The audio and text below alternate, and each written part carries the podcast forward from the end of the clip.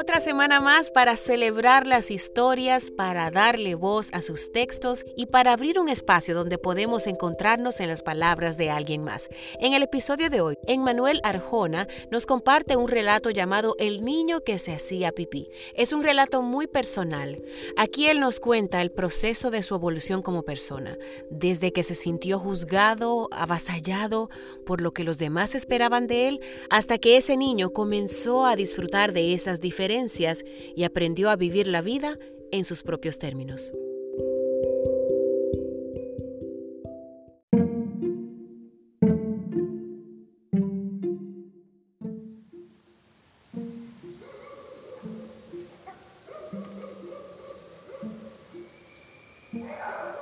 Ya se levantó el meón. Todos los días es lo mismo contigo, pinche chamaco con algas meadas. Al final, la madre optó por colocar bolsas negras de basura entre la cama y las sábanas, una situación incómoda y ruidosa para el callado niño. Hacerse pipí tan grandote, qué vergüenza. Pero sobre todo, una situación humillante. En ocasiones, cuando el niño dormía en su hamaca, su madre ponía jergas de tela en el piso, justo debajo, en esa curva convexa que el peso de su pequeño cuerpo creaba. Prefería dormir ahí, suspendido entre una nada que lo hacía mágicamente invisible, mirando entre los pliegues de la hamaca el reducido mundo que significaba su habitación y desde esa perspectiva sentirse protegido. Le gustaban los peces y todo lo que viniera del mar, sobre todo las elegantes formas de los tiburones, los coches de juguete y las muñecas. No, las muñecas no podían gustarle en su cumpleaños número 5 tuvo cinco piñatas con diferentes formas de peces. Posteriormente, llegaron los dinosaurios de todo tipo, incluidos sus favoritos, los cuello largo. Una colección de carritos Hot Wheels con todo y pista de carreras. Vaya, hasta un aeropuerto. Algunos años de abundancia Santa Claus y los reyes le dejaban toda clase de juguetes Playmobil y otros menos afortunados ropa pero las muñecas seguían sin poderle gustar. Entonces se las arreglaba para crearlas con playeras o trapos amarrados a la mitad por cordones y calcetines. Jugaba por horas escapando en una especie de realidad alterna, imaginándose subir una escalera blanca envuelto en un vestido azul, como el de Aurora, con largos cabellos castaños y gigantes ojos verdes como los de su madre. Soñaba ser poseedor de la extraordinaria belleza de la princesa triste, atrapada en su palacio y aguardando el beso del príncipe, que a veces, en su mente, era su vecino Beto o su compañero de clases Miguel Ángel. Con Tatiana, la primera de sus grandes amigas, se ponían juntos los tacones de su mamá. La bisutería no podía faltar, perlas por aquí y diamantes por allá mientras él usaba una playera en la cabeza como pelo y se lo ponía de lado para verse más coqueto. Un par de años mayor, usaba a sus sobrinas para jugar juntos a las modelos, a la oficina, a la casita. Se encerraban en su habitación para producir animadas pasarelas con faldas de toalla, vaporosas capas de sábana o elaborados y finos vestidos de edredón. Imaginación no faltaba, y el callado niño entretejía historias paralelas en las que él seguro de sí mismo, era quien deseaba ser. Los suspiros se escapan de su boca de fresa, que ha perdido la risa, que ha perdido el color. La princesa está pálida en su silla de oro, está mudo el teclado de su clave sonoro, y en un vaso olvidada se desmaya una flor. Su hijo es muy callado y muy bien portado. Sí, es muy tranquilo. Pero esa tranquilidad en el fondo inquietaba lo suficiente para llevarlo al psicólogo en varias ocasiones.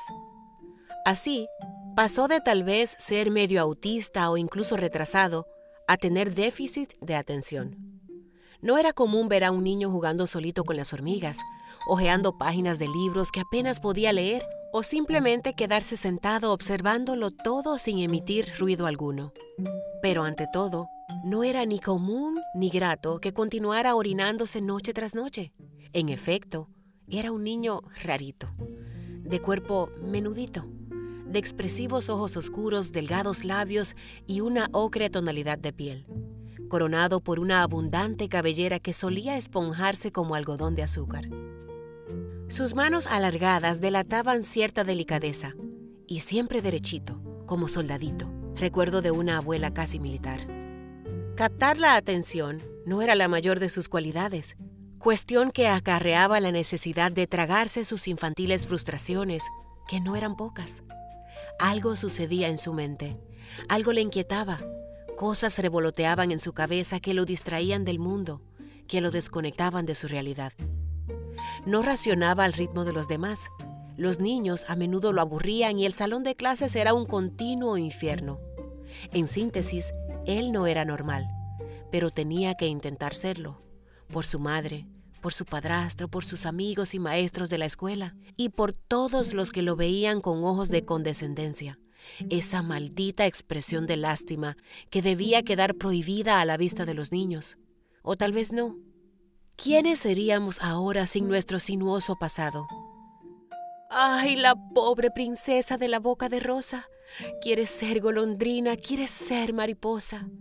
Tener alas ligeras bajo el cielo volar, ir al sol por la escala luminosa de un rayo, saludar a los lirios con los versos de mayo, o perderse en el viento sobre el trueno del mar. En algún momento, el niño de nuestra historia se rindió. Guardó sus alas de cuento y las ocultó, preciosas, en un cajón secreto de su viejo ropero. Decidió intentar adaptarse a las circunstancias que lo rodeaban. Decidió no ser más un pez, tampoco una princesa. No sería más un ave ni un rey oriental, tampoco el poeta de su libro favorito. Ya no quería pensar porque pensar era lo único que sabía hacer y ello implicaba preguntárselo todo y preguntárselo todo implicaba parecer estúpido. Los niños listos no preguntan tanto, lo asumen y solo piensan en jugar, corren sin miedos, hacen travesuras y se divierten como enanos con otros de su especie. Mala suerte. Entonces, nuestro niño aceptó cabizbajo su destino. Sería él condescendiente con el resto aceptaría sus reglas y aprendería lo que es normal, la conducta adecuada. Se ocultaría bajo la máscara temprana de quien se sabe diferente y tiene que pagar el precio. El telón del teatro se había abierto. Resulta interesante lo fácil que es olvidarnos de nuestra infancia, por lo menos de lo que por alguna razón evitamos recordar. Nos referimos a la niñez como algo ajeno, que ya no nos corresponde, y desde esa insana lejanía intentamos educar a nuestros hijos. Resulta irónico que en la misma dimensión en que de niños ocultamos lo que nos avergüenza, de grandes continuamos avergonzándonos de ese niño triste que, en mayor o menor medida, todos fuimos y terminamos por abandonarlo en lo más recóndito de nuestra psique. Por miedo a reconocernos quizás, a conmovernos de nuestro infantil pasado, a sentir lástima de nosotros, sin darnos cuenta que ese niño sentado en aquella esquina requiere nuestro abrazo, ahora más que nunca. Nos necesita. Hoy el niño de nuestro relato ya no se hace pipí. Dejó de hacerlo poco a poco por ahí de los 13, coincidiendo con la propia aceptación de sus diferencias y revaloración de su intelecto. Ya no más bolsas de plástico entre las sábanas, ya no más burlas, ya no más el meón el tonto, el raro, el joto, ya no más.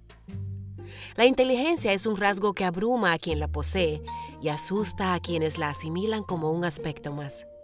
Habitamos un mundo donde se romantiza las ficticias cualidades del corazón y resta las de la mente. La madurez infantil suele ser desvalorizada por una irracional tendencia a tratar al infante como una subraza a la que hay que disciplinar y amoldar al reflejo de nuestras propias aspiraciones, olvidándonos de nuestro pasado y extrapolando complejos propios de la adultez. Hoy nuestro ahora niño adulto ha vuelto a ser princesa, pero también es príncipe, tiene algo de mago, de artista, y ya no teme enfrentarse a su sueño de poeta, pero sobre todo, le gusta recordar, dolerse de nuevo, reconocer todo aquello que lo une a su pasado y darle gracias a ese pequeño niño por ser tan fuerte, por aguantar, por seguir adelante en su meta de vivir y no desaparecer entre selectivas memorias. Calla, calla princesa, dice el hada madrina. En caballo, con alas, hacia se encamina.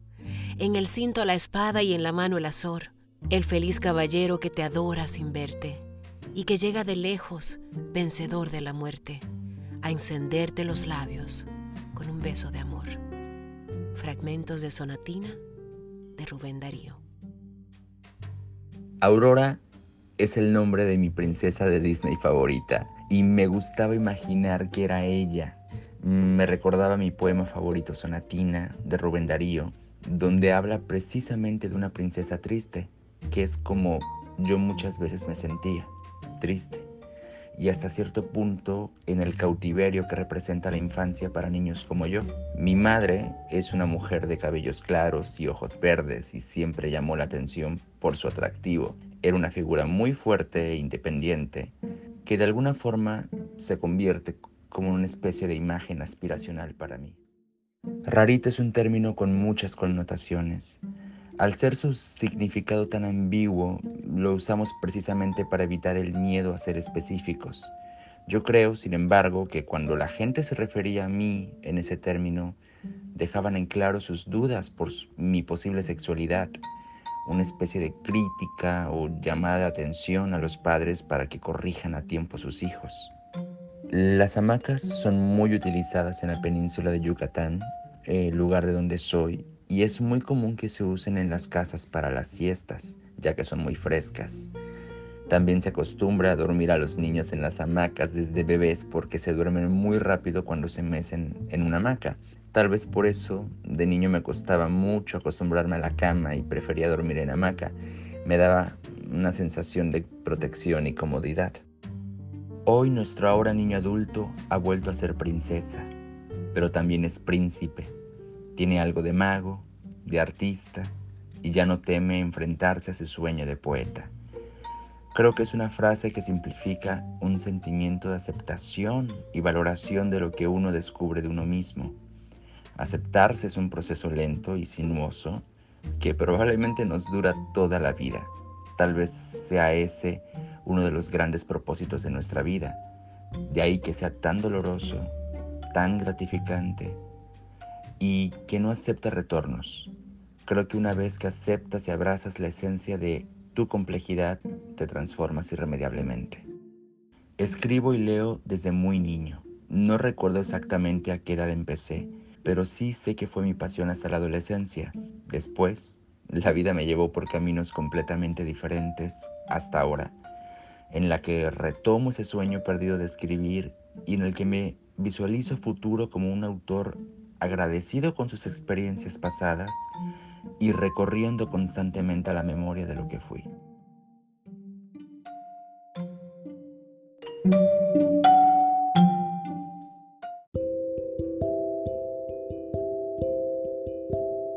Bueno, y hasta aquí el episodio de hoy. Agradecerle a Emmanuel por compartirnos su hermosísimo relato. Si quieren seguir leyendo y conocer más de él, pueden hacerlo a través de su blog milenguanativa.com. Recuerden que si tienen algún relato pueden enviarlo desde ya para ser considerado para nuestra próxima temporada.